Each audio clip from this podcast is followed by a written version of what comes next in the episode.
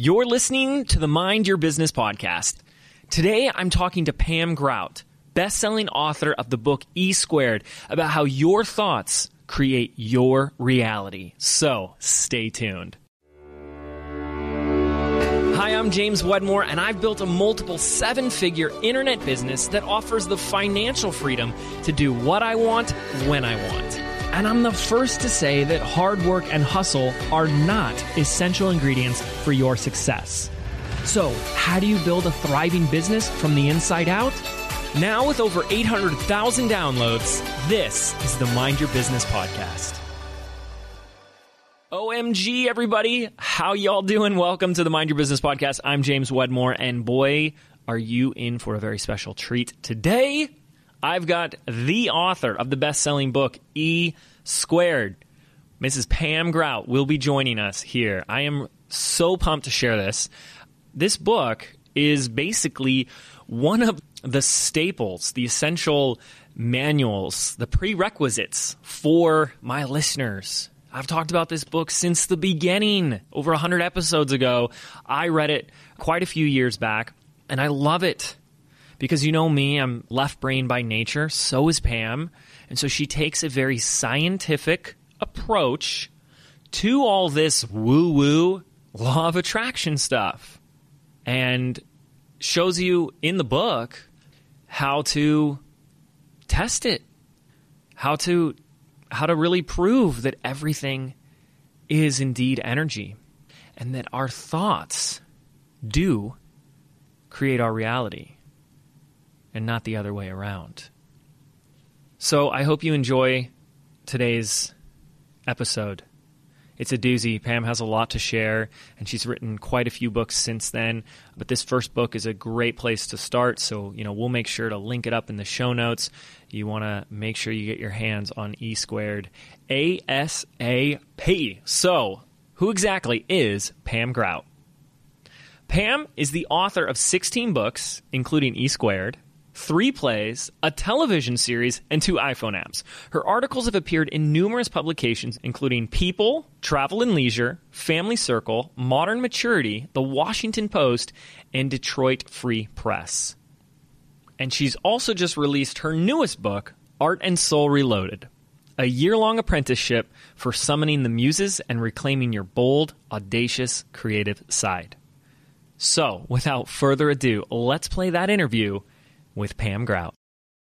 Okay, ladies and gentlemen, I am here with none other than best-selling author Pam Grout. Pam, how you doing?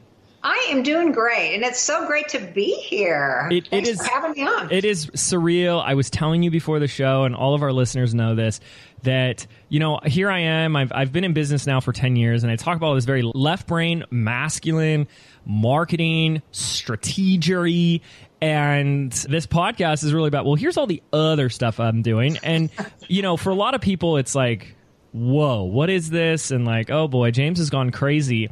And I always say that Pam Grout's book, E Squared, is like the gateway drug um, to uh, this entire world because I just found so much of myself in you. I resonated so much with the way you approached everything because it was so from such a scientific mind, and I just really appreciate that. And I just wanted to acknowledge you because I think the work you've done. I'm obviously for to have E Squared climb to the top of New York Times best-selling charts. Like it's no wonder because this was needed and i think it just hit home with so many people and i know you've written so many books since then we're going to get into those but yeah i just wanted to acknowledge you and thank you and definitely thank you for coming on the show Oh, well, thank you. And thanks for that high praise. You know, I'll have to um, really uh, up my game here to do an interview after that little introduction.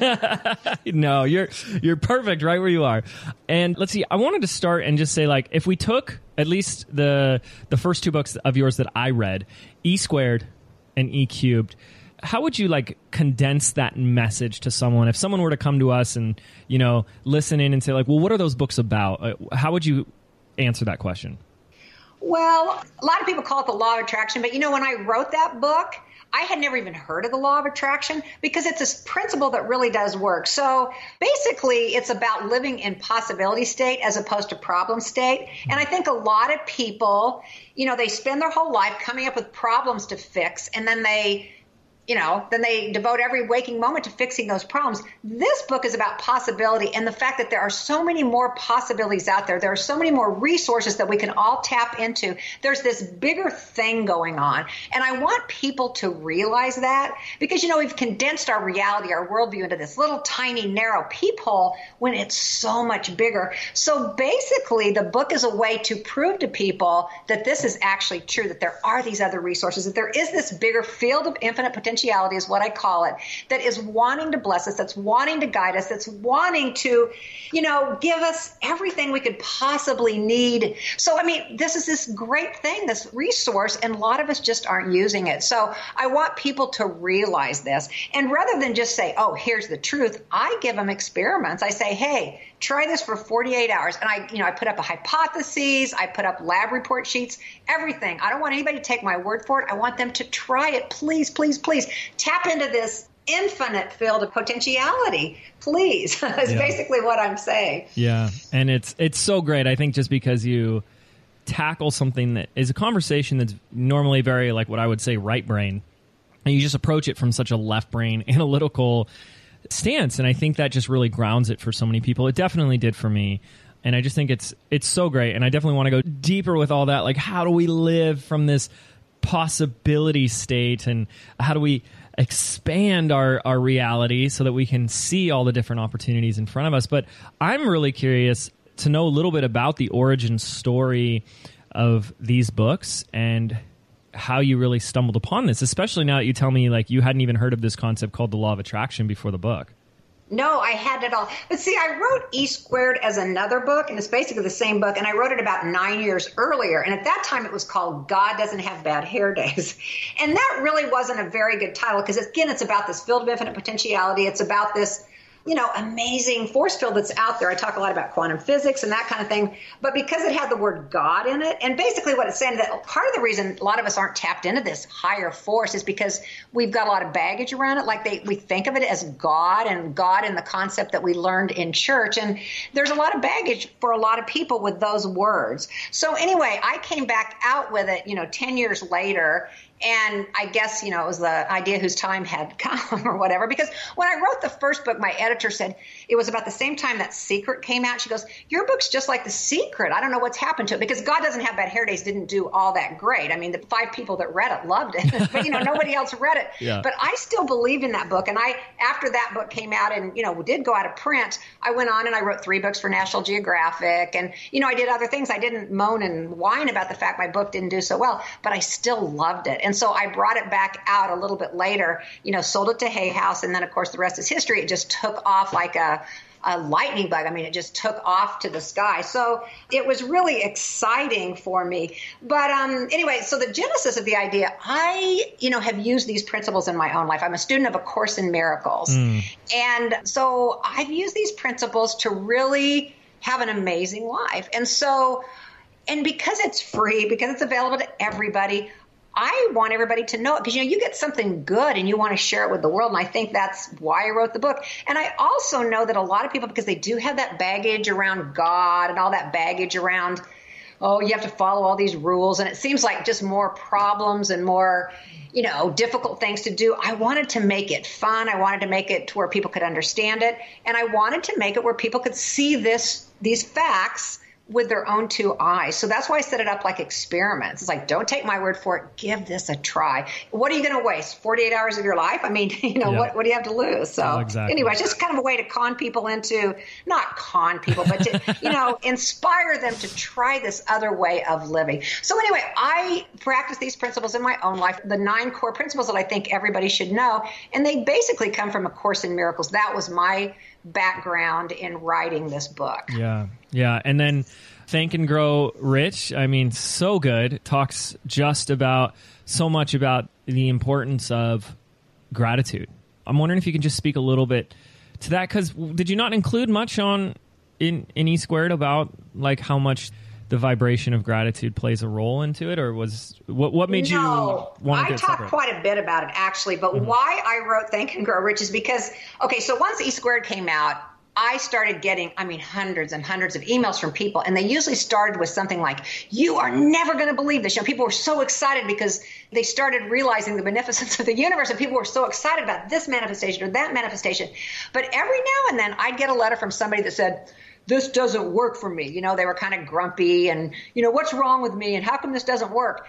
And I realized that there was still this other piece to address. And that was, you know, it all depends on what frequency you are on. And that's where gratitude comes in. It's like you cannot watch ABC if you're tuned into CBS. And I think a lot of people here, they're trying to manifest all this stuff, but they're still in that problem state. They're still on a different frequency. So what happens when you start becoming more grateful and starting to see the blessings and the joy and the beauty of life? Everything changes for you. Because again what you put your attention upon you animate into your life. So if you put your attention upon all the stuff that needs to be fixed and all the stuff that's not working out you're going to animate a lot of stuff into your life that needs to be fixed is not working out. So gratitude really is the seed that opens the door for anybody that feels like this isn't working for them. And I just thought it was a really important piece for those people that did feel that, you know, this doesn't work for them. The truth is it works for everybody. But, you know, if you're not in a, a state of gratitude, a lot of times you can't even see your blessings. You're literally blind to them. I tell that story in E Squared about the girl that was at the airport, you know, with like four bags and she's sitting there waiting for the airport bus and she's grumpy and mm. mad. My friend sat there and watched her. She said the bus passed her two times. It circled around two times. And this girl was so invested in being mad and angry and upset that you know things weren't working out for her she couldn't even see the bus. And since i wrote about that particular story in e squared i've gotten a lot of emails from people that told me similar stories that you know that happened to them. And there's even scientific research since you are a science guy you know in the journal of i think it was the journal of uh, neuro something. I should neuroscience maybe. But anyway they did a study and people and so they you know they had two different control groups and one group both groups groups were supposed to find, you know, these pictures in this list or these words or something. The ones that were in what they called a grump, they didn't use the word frequency because, you know, scientists probably don't use that, at least not in this context. But people that were in kind of grumpy moods and weren't being very positive, they saw 50% less of the things that they were supposed to see you know, than the people that were feeling good, that were doing positive things.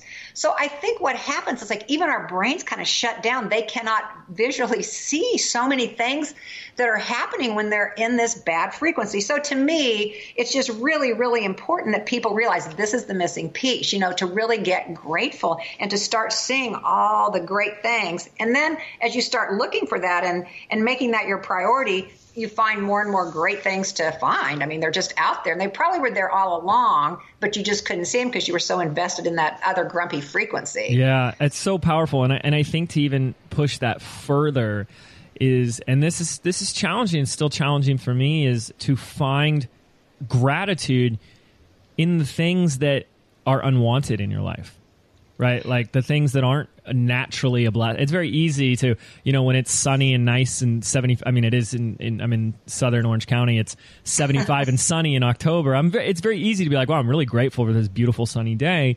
But I think where my practice is today, which can be challenging in times, is where do you find, or how do you find the gratitude in things that, you know, maybe aren't going your way or, or the unwanted? And I do believe there are blessings, lessons, and opportunities in, in everything that happens. Well, there are. And the other thing that happens, and I've been thinking about this a lot. When you name something, you label it, you judge it as something unwanted or something bad or this isn't good. You really do set up a big resistance. It's like you're building this wall around yourself. So, so many of us it's almost like you dam up the flow when you start resisting something mm-hmm. and you start naming things bad. Because and, and that's what we all do. Again that's what i mean. That's by problem state. Most people are spending their time in problem state. And so it's that resistance. And then the more we think about it and the more we resist and don't want this. I mean i think it was eckhart tolle that said you know, no matter what's happening to you, act as if you chose it, as you personally chose it out of a list yeah. of, you know, a thousand things, and you personally chose this, even if it, you, you know, originally thought it's not what you want, because as you start accepting and surrendering, then the good stuff will start showing up more. But again, that's a judgment too to even say that there are good stuff. In fact, I often talk about, you know, the pointillist painting. And so many of us are right up, it's right up at our face, you know, and all we can see are the dots. And so that's kind of how life is. We're seeing this thing that didn't look so good in our little judging minds. But as we step away and we have a little bit more perspective, we can see the beautiful picture that that pointillist painting is. Like, for example, you know, Anita Moorjani, who's a friend of mine, you know, she had cancer. It ended up being the best thing to ever happen to her. Mm-hmm. Sometimes losing a job can be the best thing that ever happens to you. I mean, even these natural disasters that are happening could, I mean, in the long run, be the best thing that ends up happening. And there certainly is beautiful things that come out of it. I'm a reporter for People Magazine. I'm often sent like to cover tornadoes or, you know, various, you know, natural disasters. And the thing that happens even there, even in the midst of all this, you find people coming out of the woodwork to help, to love. And it really does solidify your belief in the human compassion and human love for each other. So, no matter what it is that's happening, if we don't judge it, if we don't set up that wall of resistance, it literally just passes right on through and will turn into something really beautiful. Yeah, I think that's uh, beautifully said. I also think that getting that conceptually is one thing. Right. Living your life that way can be really challenging. Can be, you know, can be difficult. So when something happens, like what is step one? It's just like total acceptance of what is without judgment. Or to look for something that might be good in it.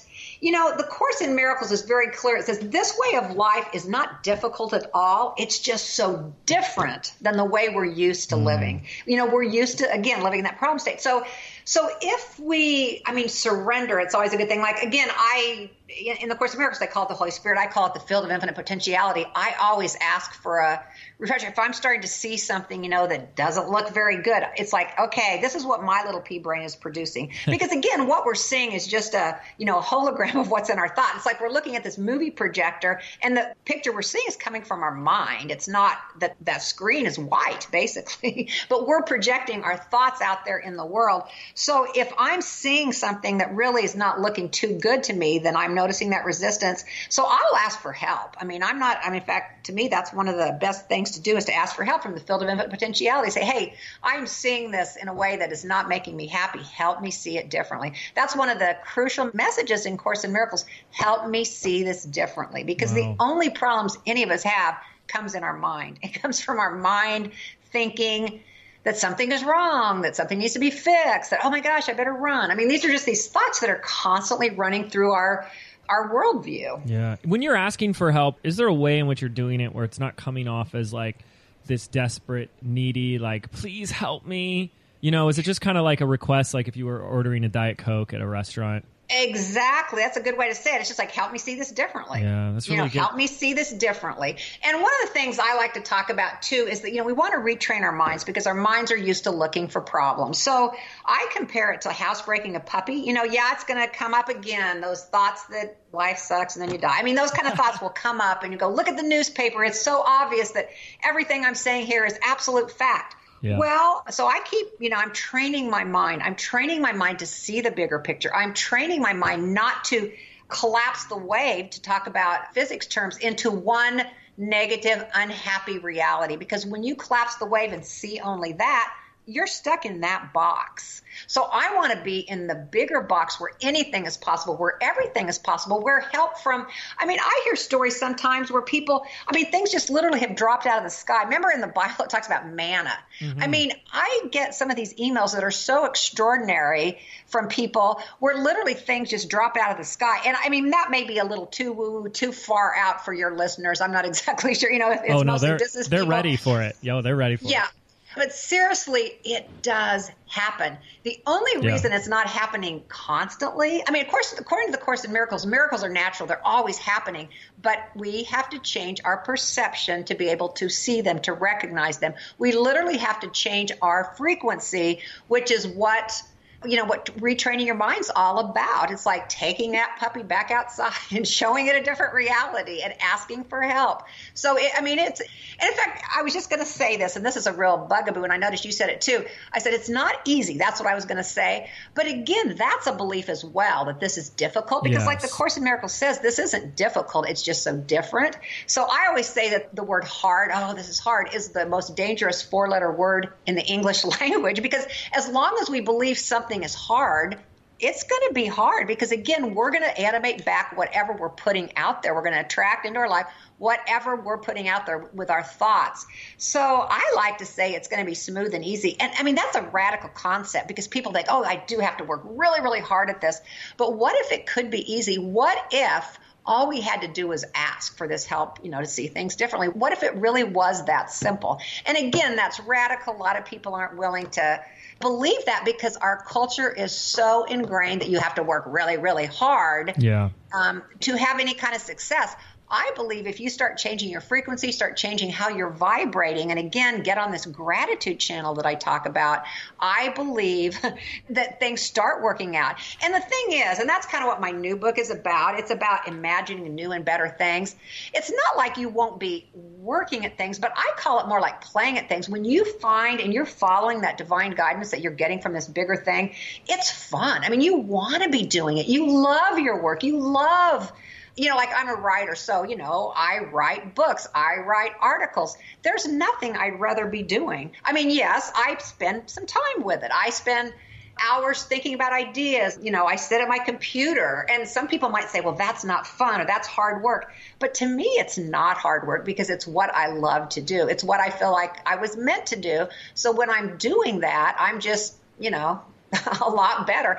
And when you're on that frequency of gratitude and seeing the beauty in the world, everything in your life just goes better. Like I'm a pickleball player, so when I'm feeling feeling the buzz, you know, divine buzz, mm-hmm. you know, I'm a better pickleball player. My my writing flows more smoothly.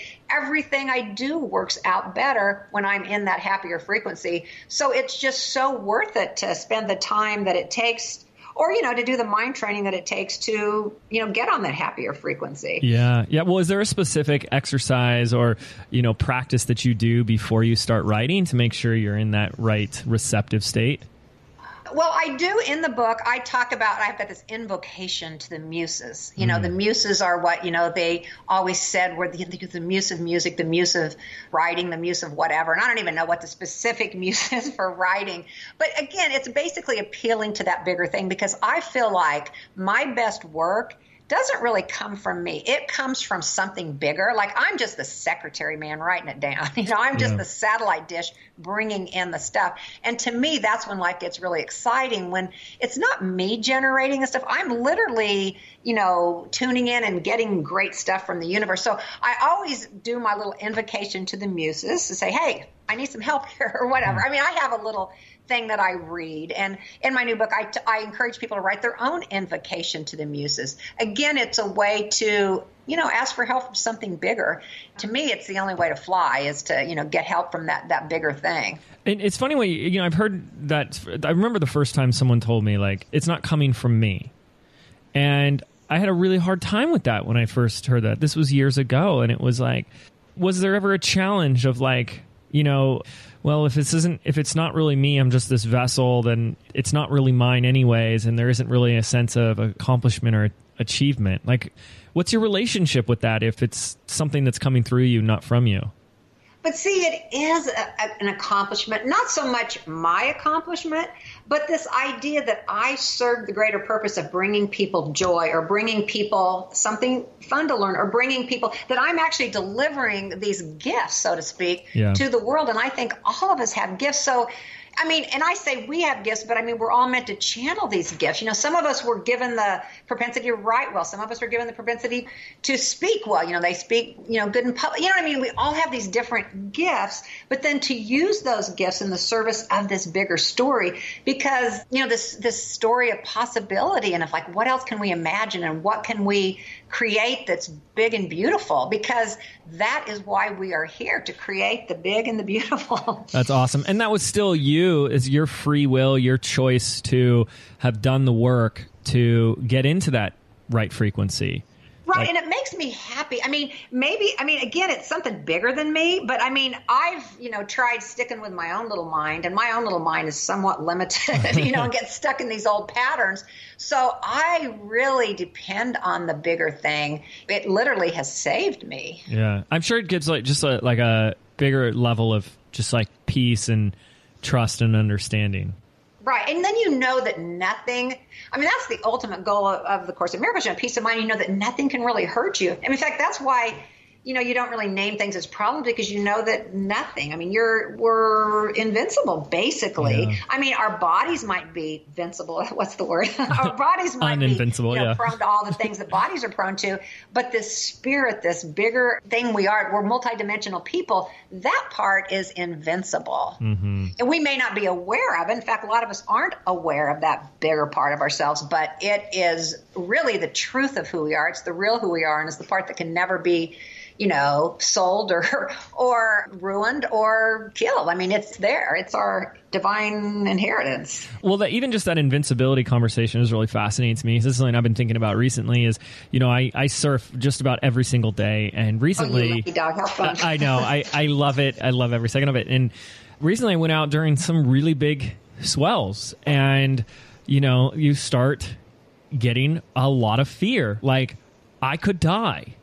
Like, you get a real sense of healthy fear. Like, maybe I shouldn't be out here. It's too big. Something bad could happen. And you feel a fear. And what was fascinating looking back on that is times that I've done things big in my life, like putting myself out there, you know, launching a podcast, launching a business. It's the same type of fear. Yet there's no, your life isn't really at risk in this situation. And I've just found that always so fascinating. It's like, wow, you really, your brain really thinks like your life is going to be threatened by these decisions, like to, right to follow your part of our dreams. brain Yeah. kicks in for doing that and that's where you know this mind training because you know that part of the reptilian part of our brain's always going to tell us oh this isn't safe you shouldn't be doing this and when you listen to that part of your brain because everybody has that part of their brain when you listen to that you'll stay stuck in the box so you have to kind of say you know thank you for sharing Yeah. but but i think i'm going to be okay here Yeah. you know i think i'm going to be all right and i'm going to go ahead and risk it And it sounds like when you know you keep referring to training the brain or training your mind, it sounds like what we're really doing is untraining the habitual nature we've we've had up until the moment we we kind of- Bingo. That is exactly right. Boy, you hit that one on the head. That is really true. yeah, like we kind of have our default out of the box methods for how we deal with breakdowns and problems and when the certain things that happen that can always happen, we have this like natural reactive way. And what you're suggesting is that the only reason it would be quote unquote definitely doing air quotes here hard is because if you've been doing it one way for so long there's that like habitual what's comfortable what's familiar way. Now you're asking us to do something pretty much complete opposite of what most people have done their entire life. And that can- exactly. uh, you know anything like that can be uncertain. I know this a lot of this stuff like faith like that real feeling of faith where you know even if you if you do one of your experiments and you ask for it in 48 hours or less and it's hour 47 and 30 minutes and you haven't seen it yet there's like a part of this like weightlessness uncertainty like holding your breath. And i get it. I totally get it. But gosh you do it long enough and it just kind of feels you know habitual second nature. Is that kind of how all this feels to you today that it's just a it's less oh no, about I mean I still get scared. And see in some ways it's kind of exciting to be scared in a sense because then you know you're doing something bigger. Ah. because if you're not scared or you're not putting yourself at risk in any way then you know you, it starts getting kind of blah and boring. So Totally. so it's kind of exciting. I mean i think they've done some studies that you know your body or your you know your physiology can't tell the difference between you know excitement and fear. I mean kind of the same things start happening in your body. So if we can reframe it as wow this is pretty exciting. I mean this is something really cool something great's going on here instead of oh my god i better run you know so it's a way of because i mean to me if i wasn't doing things that were new you know what I mean? It's just, it's not, if, if it's not a little bit scary, it's just hardly worth doing, I guess you could say. yeah yeah the word that comes to mind for me is exhilarating It's kind of oh, that's a great word. it just combines both that excitement and that fear, and it really does when you step out of that comfort zone. It becomes really exhilarating. One quote I'd love to read from Thank and Grow Rich that really s- stood out for me, and obviously everyone knows that this is a reference to Napoleon Hill's Think and Grow Rich, and you just said something so great in the book that I have to share with our listeners. No offense to Napoleon Hill, the author of the self help classic on which my title riffs, but the real powers is in not thinking. If you want to override your brain's unfortunate habit of leafing through your past and creating a present hologram to match, forget thinking and start thanking. I love that. You're such oh, a great, yeah. you're such a great writer. I'm not just saying that. I, I, really enjoy your writing. Can we speak to this hologram? Because you've mentioned the word hologram a few times, and I remember reading the book "The Holographic Universe" several years ago, and that was just such a profound book to me. I mean, I mean, this is this is interesting. So your past is creating a present hologram. Exactly. Because, okay, so like in Course in Miracles, every day wake up and this could be completely different. In fact, the first few lessons in A Course in Miracles are all about everything I'm seeing is not really real. It's just something I've manufactured from my brain. I mean, basically saying that we're seeing, you know, we're seeing our past, we're seeing a movie of our past day after day after day. And so once we let go of that, so anyway, so I mean, the best way to describe how we've created this reality out there is to kind of compare it to a hologram because that's what we're doing with our mind. I mean, if you're in a room with 10 people, all 10 of those people are going to be seeing it differently. Remember when there was that thing that went off on Facebook about the dress, you know, and some people yes, saw it blue or, or whatever. gold or I don't something. remember the yeah. colors, but people saw it differently. I mean, that's really the truth. You know, we believe, and that's one of the biggest problems, we believe that what we're seeing out there is absolute fact. I yeah. mean, this is absolute fact, and we know it's absolute fact, and we often argue with others about how it's absolute fact. But really, what it is, like I said, it's a hologram of our mind. And, you know, and so we're, we're literally creating that. So as you start changing, and you hear this all the time in the kind of the self helpy thing, change your inside and the outside picture changes. Mm-hmm. And I always talk about, you know, you look at a mirror and if you're, you know, your lipstick smudged, I guess you wouldn't have to necessarily deal with that. But you don't go to the mirror and try to fix the lipstick smudge on the mirror. You have to fix it on yourself. And yes. that's really how it is. If we want to change the world we see, you know what's what's showing up for us the hologram we have to change the inside we have to change you know how we're viewing the world and how we're showing up so it's so not, anyway it's not yeah. just a hologram it's it's a hologram that is reflecting your inner world exactly it is the mirror exactly. the the, re- yes. the reality that we think is factual and real is the mirror of the of who we are inside and what's going on inside Exactly. It's just like a movie projector. It's projecting out. It's showing us, you know, what we're thinking. it's like, yeah. whoa, I, I, don't know. And see, that's a hard concept for people. Very hard. Again, yeah. People think it's absolute fact. And you know, in A Cubed, I talk about worldview 1.0 and you know the way everybody sees the world and how this new world's coming in. This worldview 2.0 is what I call it. And you know, science is telling us know that you know what we're seeing is not actually there. You know, our minds. There was some video where you know our brain learns how to, you know, how to interpret it, you know, to fit our the story that we're telling. And there was some thing that would turn some glasses you could put on and it would make everything upside down. And after you wore these glasses for a while, it wasn't long before you automatically flipped it over and saw everything right side up again. And then when you took them off, suddenly the way you used to see the world, it's upside down again. I mean, so our wow. brains literally can do these weird little tricks and again projecting out there what we're thinking what we're taught. I mean it's mostly a you know a product of of what we're taught what we're enculturated to believe. Yeah. Well let's i, I want to go deeper with this for just a second. So like everything's an illusion but like I, you know i'm sitting at this desk and i can touch it i can feel it. So it feels real is it just because it's made up of you know, because there's the quantum physics conversation. Is that what makes it illusion? That it's 99.99% space? Is that what you is that what you mean when you say you know reality around you is an illusion, or are you referring to something different. No, no, that is the truth. I mean, if you really break it down the table, the desk, the computer we're talking over, all of it, it is mostly space. Mm-hmm. But again, we have created with our minds a way of looking at it that makes sense for us. It's kind of like, you know, if you look on a computer screen, you see that little icon, you know, for your iTunes.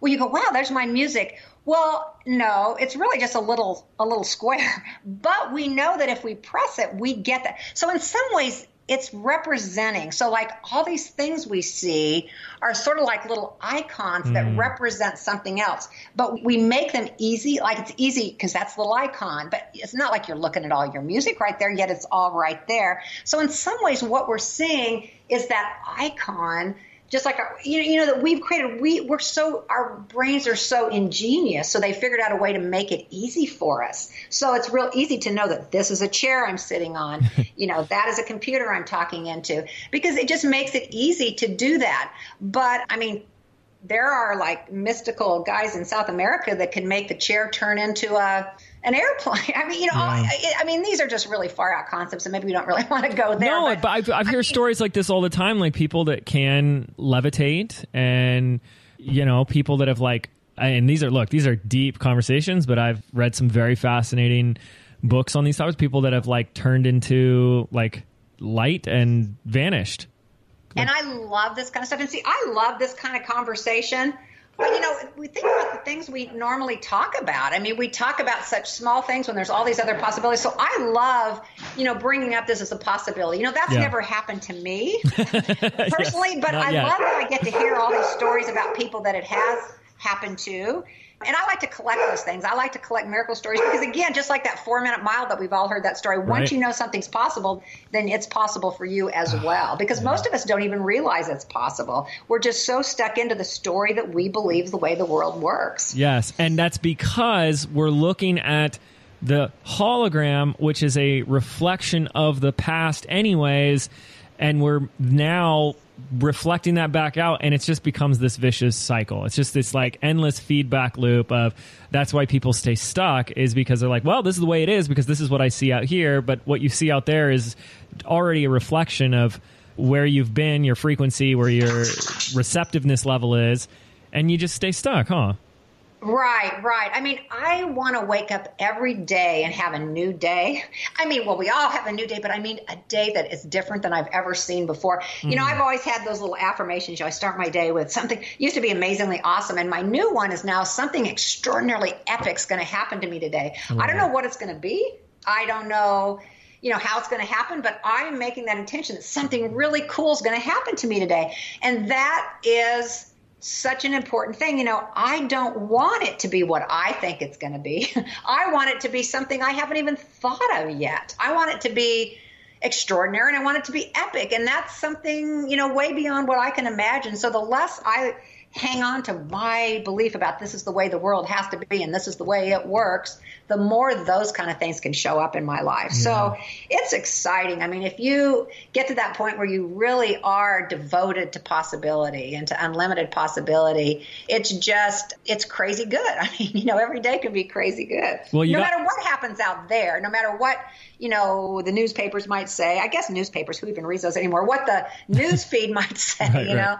So well, yeah. and, and, you know, and you also got to be careful what you wish for because I remember when I did this, I went to bed one night as when I was really diving deep into this and learning it and really wanting to master it, and I, I said, you know, I want to go, I want to have an adventure, I want something super exciting, a big new adventure. went to bed next morning, woke up to a text message from a friend who's like, texts me out of the blue and says, I just bought your skydiving ticket. We're going skydiving in two days.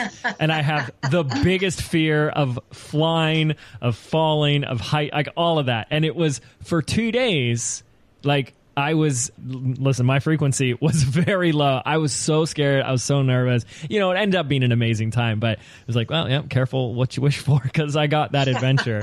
That's great. That's great. What do you say to somebody who, you know, there's so much stuff going on in the media right now, and you just know, you and I both know, it creates so much fear. What do you say to everything that's going on and, and how we need to handle all that and process it?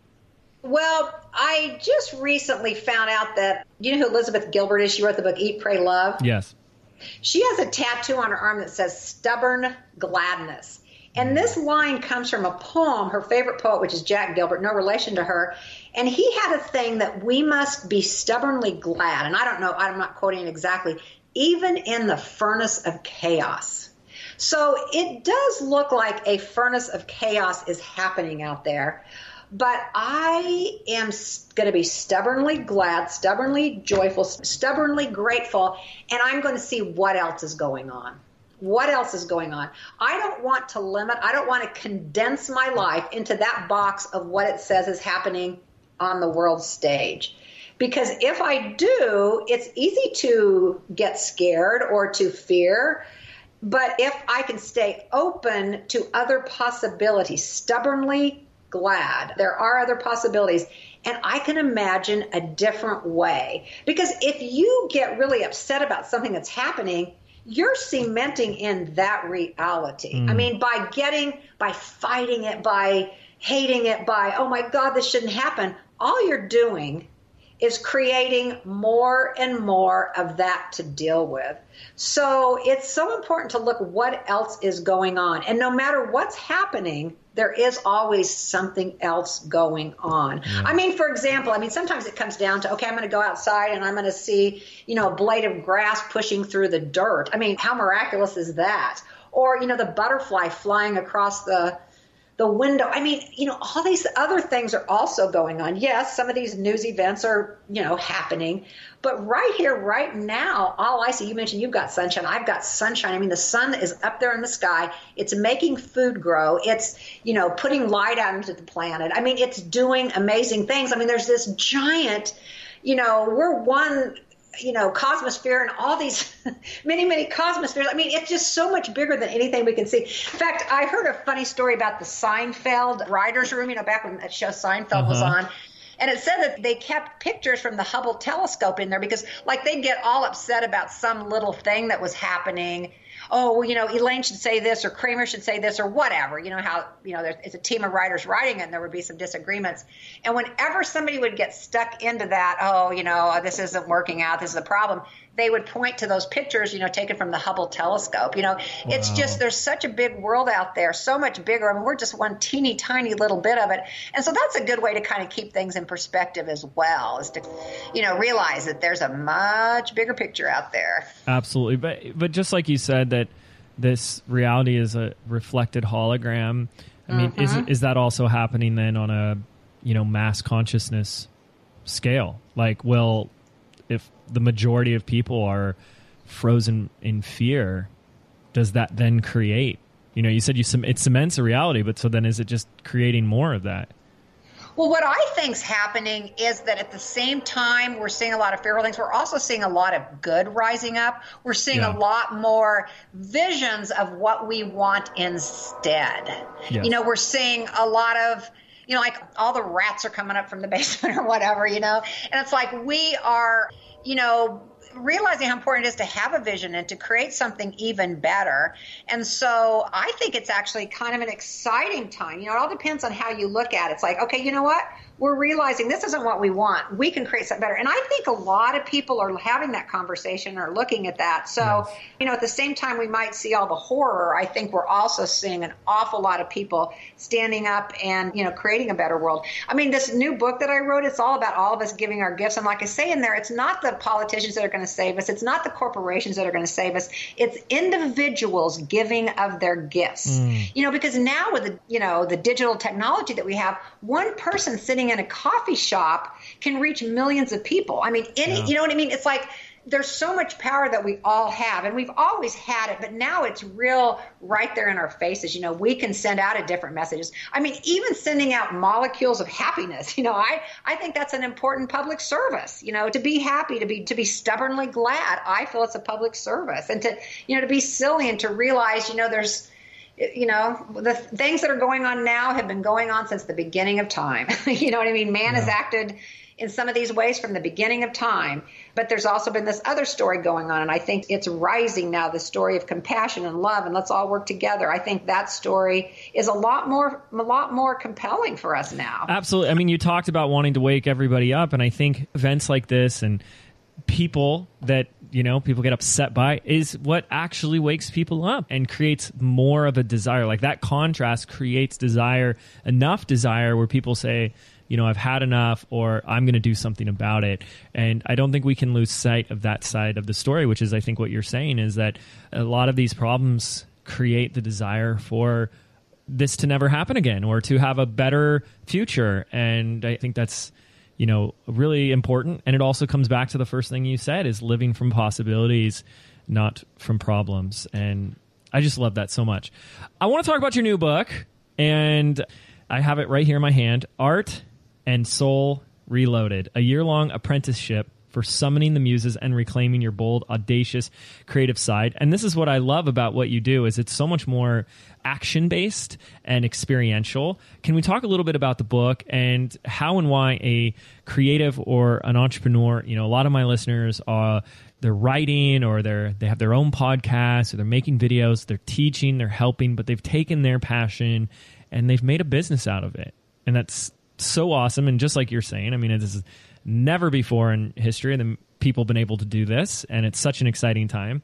What can we discover from this new book well, again, it's a way for all of us to start imagining bigger things because every person, I have a little test in there, and it's you know what I call my creativity test. You know, there's the LSAT to see if you can make it into law school, the MCAT for medical school. But here's my test offered for free hmm. for Are You Creative? And it has one question.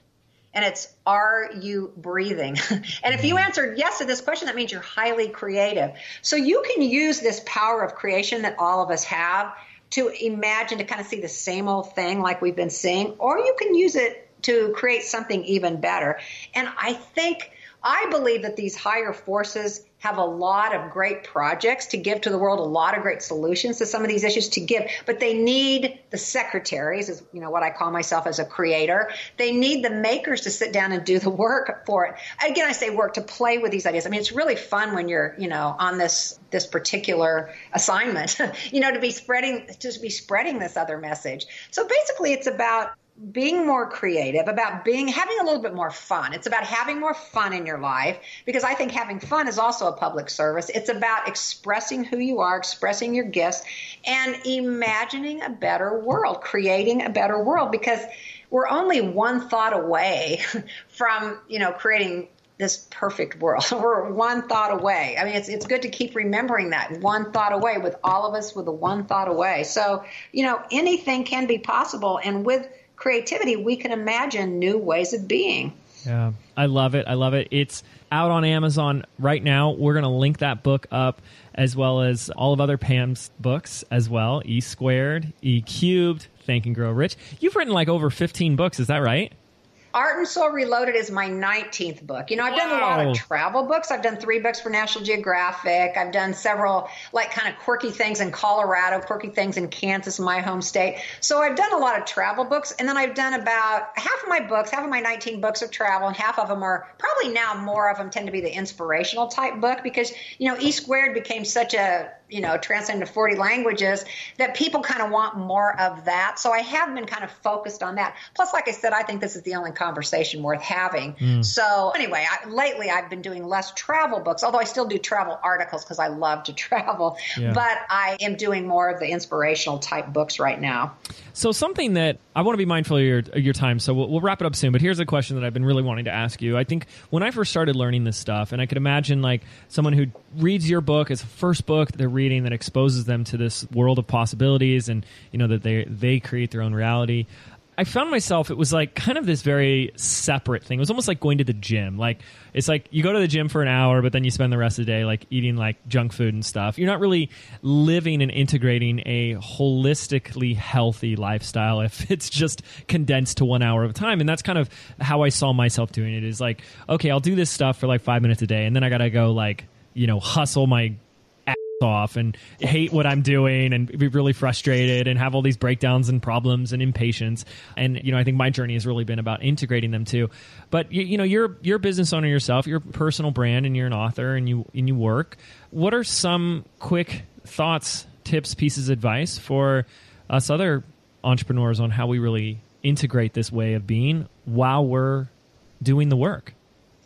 Well, I sort of look at my work as a service. You know, like I'm really committed to, you know, getting this story out here, getting this story out there, I should say. Um, the story that there is a lot more possible, that who we really are is, you know, loving beings that want nothing more than to, you know, serve our fellow man. So I want this message to get out there because this old message, you know, that worldview 1.0 that I've been talking about, mm-hmm.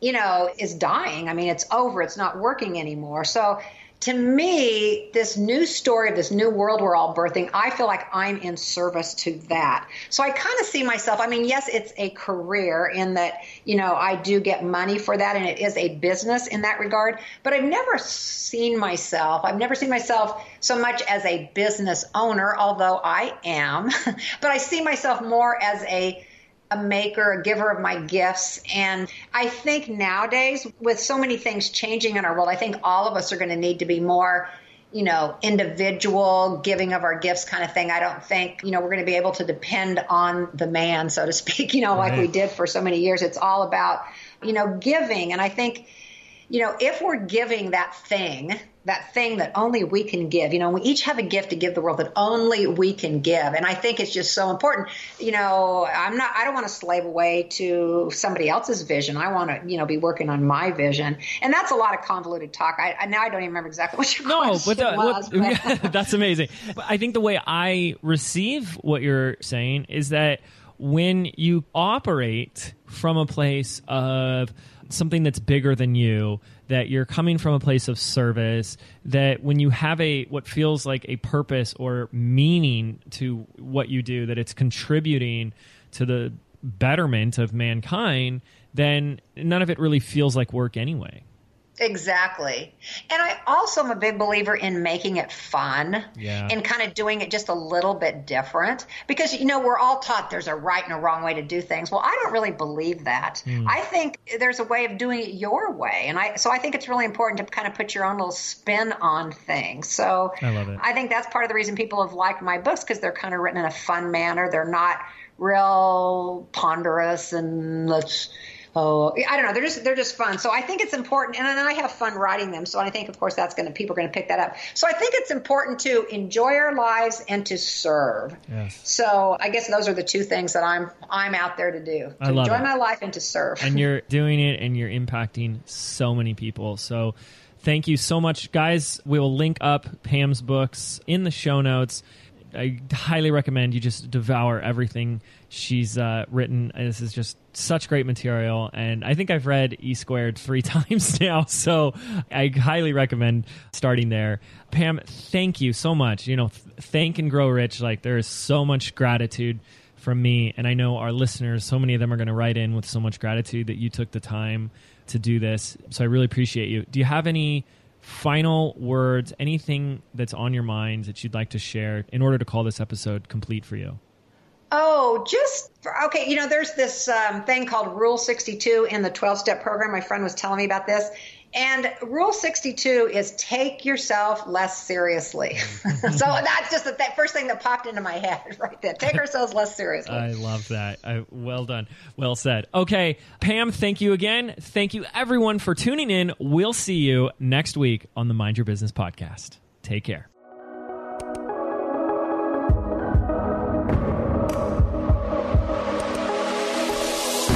Did you know 8 out of 10 businesses fail within their very first 18 months? I believe being an entrepreneur means unlearning everything that we've been taught our entire lives about what it really means to be successful, which is why I've created a brand new audio program entitled Activate. I want to show you how to think, act, and behave like the successful entrepreneur that you were meant to be so you can step into the vision that you have for your life and your business. And the best part is, this program is yours absolutely free. To register right now, simply visit www.jameswedmore.com forward slash activate, and we can get started right now.